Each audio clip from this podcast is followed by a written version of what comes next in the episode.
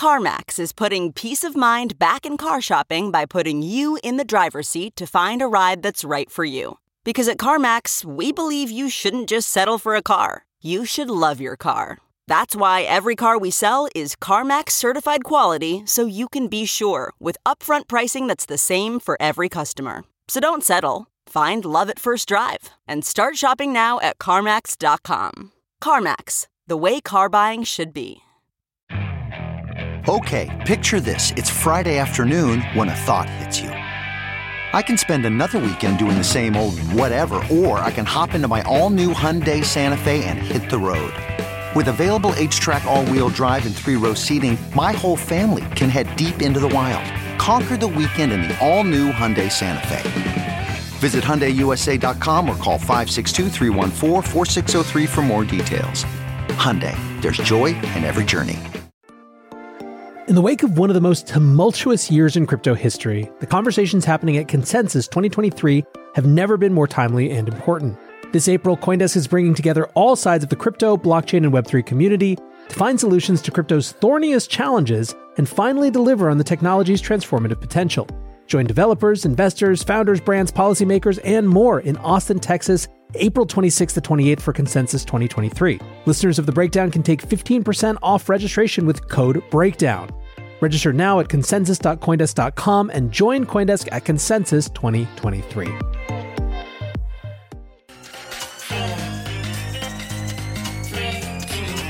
Welcome back to The Breakdown with me, NLW. It's a daily podcast on macro, Bitcoin, and the big picture power shifts remaking our world. The Breakdown is produced and distributed by Coindesk. What's going on, guys? It is Sunday, April 16th, and that means it's time for Long Read Sunday. A quick reminder, however, before we dive in The Breakdown is expanding. We've become the Breakdown Network. That means we've launched a new show, Bitcoin Builders, which you can find wherever you listen to podcasts. But it also means that if you are listening to this show on the Coindesk Podcast Network feed, you're going to need to switch over to the Breakdown only feed if you want to keep listening. After April 23rd, the Breakdown will only be available on the Breakdown only feed. For more on that announcement, go check out the Announcing the Breakdown Network and Bitcoin Builders episode from Tuesday, April 11th. All right, guys, long read Sunday time. And this week, after so, so much discussion about this New York Times mining article, I had to read a couple of rebuttal pieces. Instead of talking too much about the setup to the piece, I'm just going to let these essays speak to the issues themselves. The first piece comes from David Z. Morris at Coindesk and is called The New York Times Skewed Bitcoin Mining Expose Reveals Blatant Bias. A new hit piece from the paper of record makes it clear these are not serious people. David writes for much of March, rumors flew in crypto back channels that the New York Times was working on a major new expose on cryptocurrency. It would, of course, focus on the only crypto topic the Times is truly interested in the massive, apparently catastrophic energy cost of Bitcoin mining. That rumored hit piece arrived on Sunday, April 9th, and it is profoundly strange. Its actual findings are stretched to fit a conclusion handed down, it seems clear, from the newspaper's higher ups. On its face, the piece is almost comically incoherent, but that very incoherence highlights its real message. Bitcoin is bad because we say it is. While the headline grandly declares it will expose the real world costs of the digital race for Bitcoin, the bulk of the article's factual findings seem to describe failures in a specific load balancing incentive program in Texas. The program is offered by the Electric Reliability Council of Texas, or ERCOT, and is available to customers in any industry. The Times piece seems to take issue only with its use by Bitcoin miners. In the course of this critique, the report repeatedly indulges in wild non sequiturs, some almost surrealistic in their juxtaposition of Bitcoin mining with unrelated negative events. Quote, as beautiful as the chance encounter of a sewing machine and an umbrella on an operating table. Put another way, this is journalism as an exercise in raw power, throwing disconnected facts under a tendentious headline and calling it a day. Let's talk about real problems. To be clear, I agree that Bitcoin's network energy consumption and energy consumption model are less than ideal. The real problem, one not addressed directly in the Times piece, is that Bitcoin mining has no inherent upper bound. In theory, it could spiral ever higher, though in practice, it is reined in by real world economics. More generally, it would be great if Bitcoin used a lot less electricity, and that all of that power was zero carbon. But that's true of literally everything else in human life that uses power, which is ultimately where all these Bitcoin mining hit pieces break down. The truth is, many critiques of Bitcoin mining are not critiques of power consumption, or their exclusive targeting of Bitcoin would be obviously nonsensical. Instead, these pieces all rely on the implicit but unstated argument that Bitcoin has no fundamental utility, This unstated premise is intended to sneak entirely past readers' critical defenses, as taken for granted as oxygen. I further want to be clear that I respect the investigative work done by reporters and researchers here. They deliver some interesting facts and insights, but those were seemingly not enough to satisfy the agenda of Times higher ups. Based on the text, it seems likely reporters were pressured to reshape their reporting into something it is not. This is suggested by the bizarre opening anecdote, which recounts a February 14, 2021 incident when the Texas power grid was struggling under the load of a winter storm. The apparent crime being recounted, the cardinal sin committed by Bitcoin miners in this dire situation, was that they turned off so that more Texans could heat their homes. Texas Bitcoin miners turned off at this key moment at the request of Texas electrical authorities and in compliance with one of a few load balancing programs available to the industrial Texas Power customers. Anyone in the program can collect a fee for curtailing peak energy usage. In this case, a BitDeer facility collected $18 million over four days. The article's sweeping claim that the public pays the price for Bitcoin mining largely hinges on this single state program. The article's problem with Bitcoin mining, if you can really call it that, appears to be that miners are too good at doing the thing that the Texas incentives are designed to encourage turning off at times of peak load. The point of those incentives is to keep the entire grid healthy, but the article frames it as some sort of nefarious manipulation. More to the point, it uses an isolated, in fact, quite unique example, Texas, to support much broader claims that the Bitcoin network is raising energy prices across America. This exemplifies the basic problem with the piece. The reporters may have uncovered genuine questions about the structure of incentives available to large scale power customers in Texas. Maybe they're unfairly lucrative for Bitcoin miners compared to customers that can't switch off as quickly or completely. But instead of addressing a real issue, this finding has been manhandled to support the, in fact, non falsifiable argument that Bitcoin mining consumes too much energy. Notably, the piece does not meaningfully explore why the Texas program is structured the way it is in the first place. I'm not going to do their homework for them, but it seems reasonable to assume it is because Texas's power grid, overseen by ERCOT, is a technical and regulatory basket case. It is held together by baling wire and duct tape after decades of libertarian deregulation that led public and private power companies to starve their systems of investment, both in halted expansion and deferred maintenance. The Texas power grid is also uniquely isolated from the rest of the U.S. electricity grid.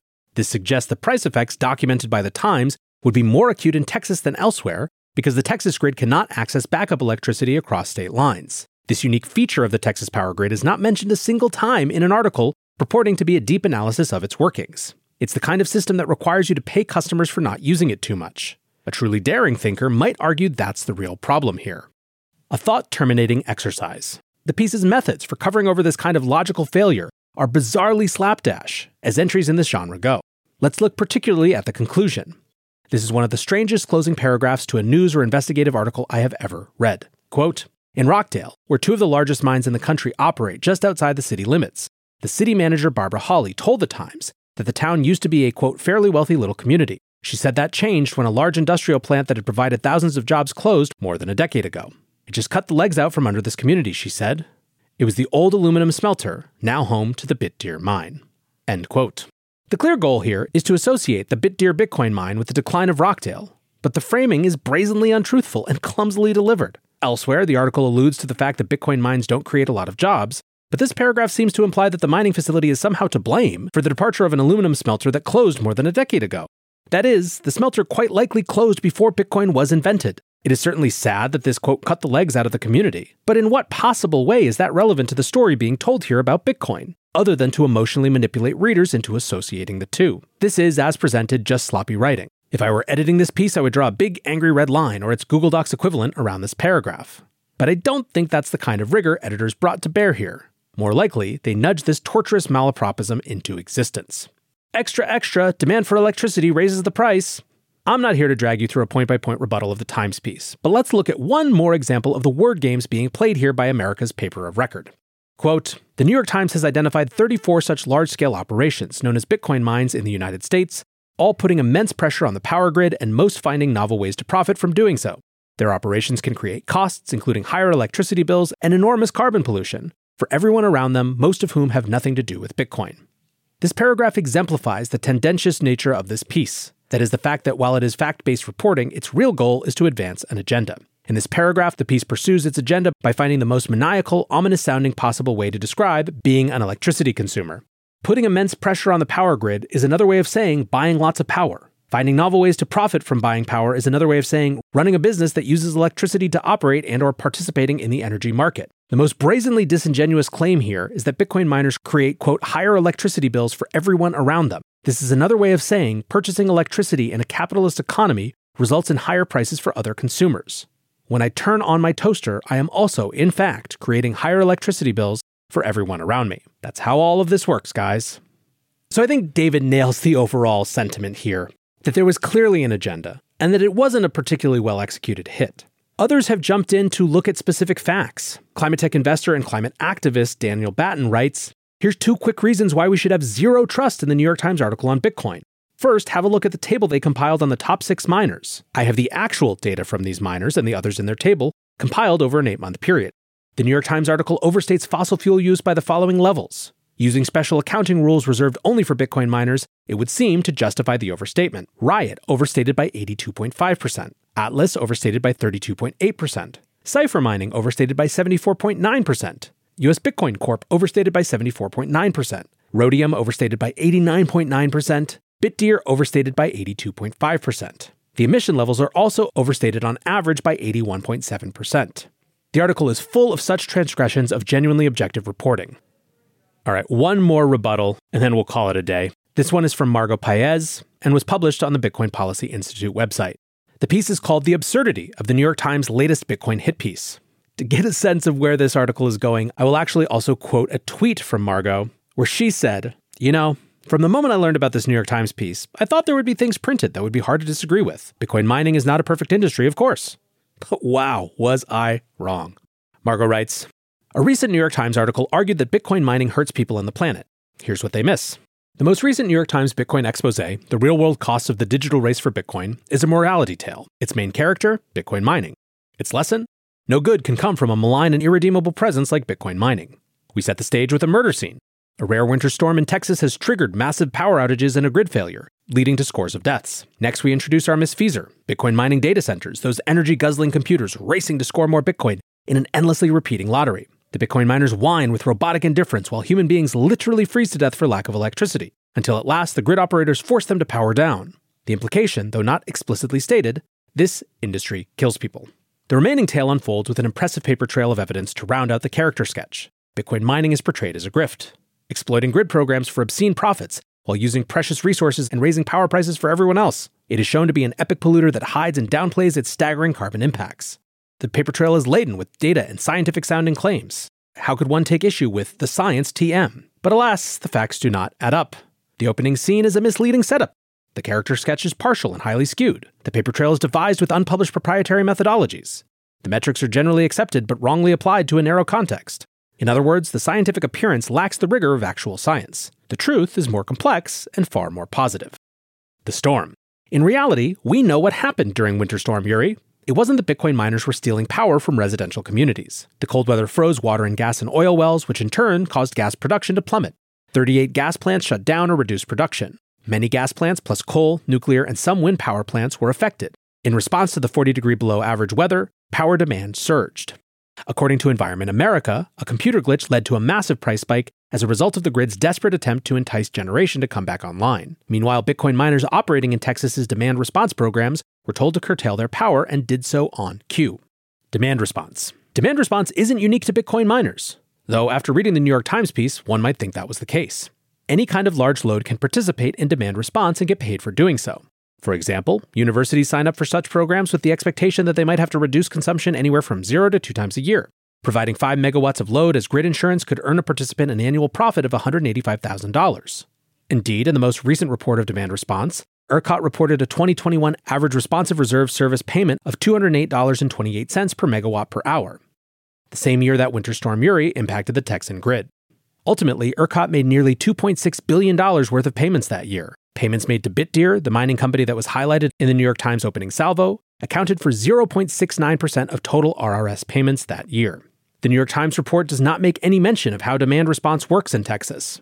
Instead, in a strange twist, the report appears to demonize flexible load, despite a well understood need for more of it to meet the unique requirements of an electrical grid with high levels of solar and wind generation. The IEA forecasts that by 2025, renewable capacity will overtake gas and coal and that by 2030, all this additional variable energy will require more than 12 times as much demand response from 2020 levels. According to the New York Times, it's just not fair that miners can power up and down almost instantly, making them so valuable to the grid that ERCOT is willing to pay them millions of dollars each year just to make their flexible load available for emergencies like Winter Storm Uri. It's not fair that a hospital can't benefit from the same program. The truth is, of course, that a flexible load should shut down in a crisis so that hospitals don't have to. Emissions and price data. What about the data? The evidence seems irrefutable. Two studies were commissioned, one from Wood Mackenzie, an energy research and consulting company, and another from WattTime, a nonprofit tech company. The results claim to show that Bitcoin's grid demand is damaging to electricity ratepayers in the planet. The Times reported increased electricity prices across the state and claimed that the largest mining companies are running on 78 to 99% fossil fuels, producing millions of tons of carbon dioxide as a result. It is difficult to evaluate these claims because the Times does not explain the methodology behind the studies. We have no idea how Bitcoin miners were modeled beyond assuming a 95% uptime. One thing we do know is that WattTime uses marginal emissions accounting to measure Bitcoin miners' greenhouse gas emissions footprint.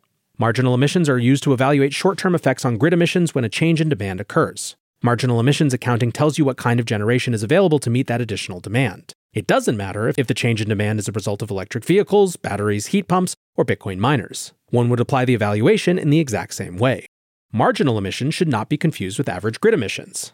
Marginal emissions count the emissions of the generators that would need to come online to meet the increased demand.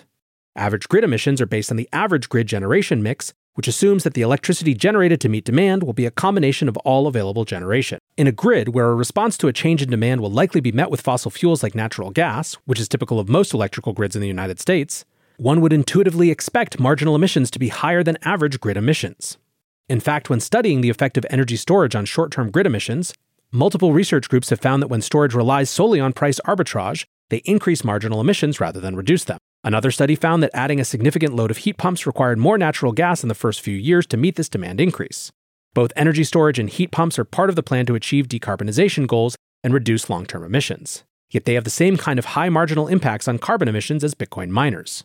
Looking at the broader context, it should be clear that an electrical grid that is yet to add constraints on carbon intensity of generation will have high emissions factors that affects all kinds of loads that create a change in demand. In the long term, as countries work towards meeting emissions reductions, we expect that marginal emissions will go down. In the meantime, Bitcoin miners, batteries, heat pumps, electric cars, and other new demand will all have high marginal emissions when price is the only incentive. Therefore, claiming that Bitcoin mining is bad for the planet on marginal emissions alone shows that the Times does not understand how to apply greenhouse gas emissions accounting. While it is true that it is preferable that new demand bring its own renewable generation with it, this is only available to the largest and wealthiest of corporations like Google and Meta. If we think that this standard is the only way to achieve emissions reductions, then the ultimate conclusion is that there should be no increase in demand ever again, unless one can afford their own solar farm. This is not the world we live in. The New York Times does not add any of these contexts to its report, but instead uses carbon accounting metrics to create a false sense of certainty that there can be no debate about. Bitcoin miners are destroying the planet. The science may be settled on climate change and the risks from failing to meet this challenge, but it is definitely not settled on the effects of Bitcoin miners as highly flexible loads that provide demand response. To answer these questions, we need Bitcoin mining companies to step up. We need miners to be transparent. Bitcoin miners voluntarily reporting their emissions uptime, demand response participation, whether in official markets or as price response, will go a long way to dispel the misconceptions and fear that could cloud the industry's reputation. Despite the lack of available data, a closer look at the industry reveals a more nuanced story than what the Times reported. An independent researcher recently identified over 30 United States based sustainable Bitcoin mining companies, accounting for over 14% of global Bitcoin mining operations. When it comes to methane mitigation, Bitcoin miners are now looking towards capturing landfill gas and burning it, which reduces near term warming. There are now three companies developing products to incentivize sustainable Bitcoin mining. Finally, the energy industry is beginning to see the value of Bitcoin mining as a floor for revenue, and we are now seeing the co location of miners with wind and solar power generation. The New York Times has revealed itself to be more concerned with spinning morality tales disguised as investigative reporting than fairly representing the truth. The reality is that Bitcoin miners play a valuable role in improving grid resilience and reducing carbon emissions. Rather than demonize the mining industry, we should work to understand how this unique consumer of power can be leveraged in the fight against climate change. To win that fight, we must keep an open mind towards all available solutions, including Bitcoin. All right, guys, I think these three really said it all, so I don't have too much to add other than this. So much of this conversation about Bitcoin mining and energy use, to me, comes down to two things. One is that ultimately, if you don't think that Bitcoin has any value, it doesn't matter how much energy it uses and what percentage of it is from renewables. You think it's all a waste. That is the fundamental underlying subtext and sometimes main text of many arguments against Bitcoin mining. Second, however, is that there is fundamentally this question at core of whether government should be in the business of determining what people can and can't use energy on. Slippery slope arguments can often be specious, but in this case, I think they are appropriate. Is it okay? Is it the type of world we want to live in, where the powers that be get to determine who uses energy for what purpose and how? That's the question we have to ask ourselves. And by the way, for people who don't particularly like Bitcoin, but who do like their other power intensive things, be it gaming or washing machines or anything else, should think extra hard about that question as well. Thanks to Margot, David, and Daniel for their contributions to the show, and thanks to you guys for listening. Remember, switch over to the Breakdown Only feed to keep getting this show after April 23rd. Until tomorrow, guys, be safe and take care of each other. Peace. One, two, three, four. Those are numbers. But you already knew that. If you want to know what number you're going to pay each month for your car, use Kelley Blue Book My Wallet on Auto Trader. They're really good at numbers. Auto Trader.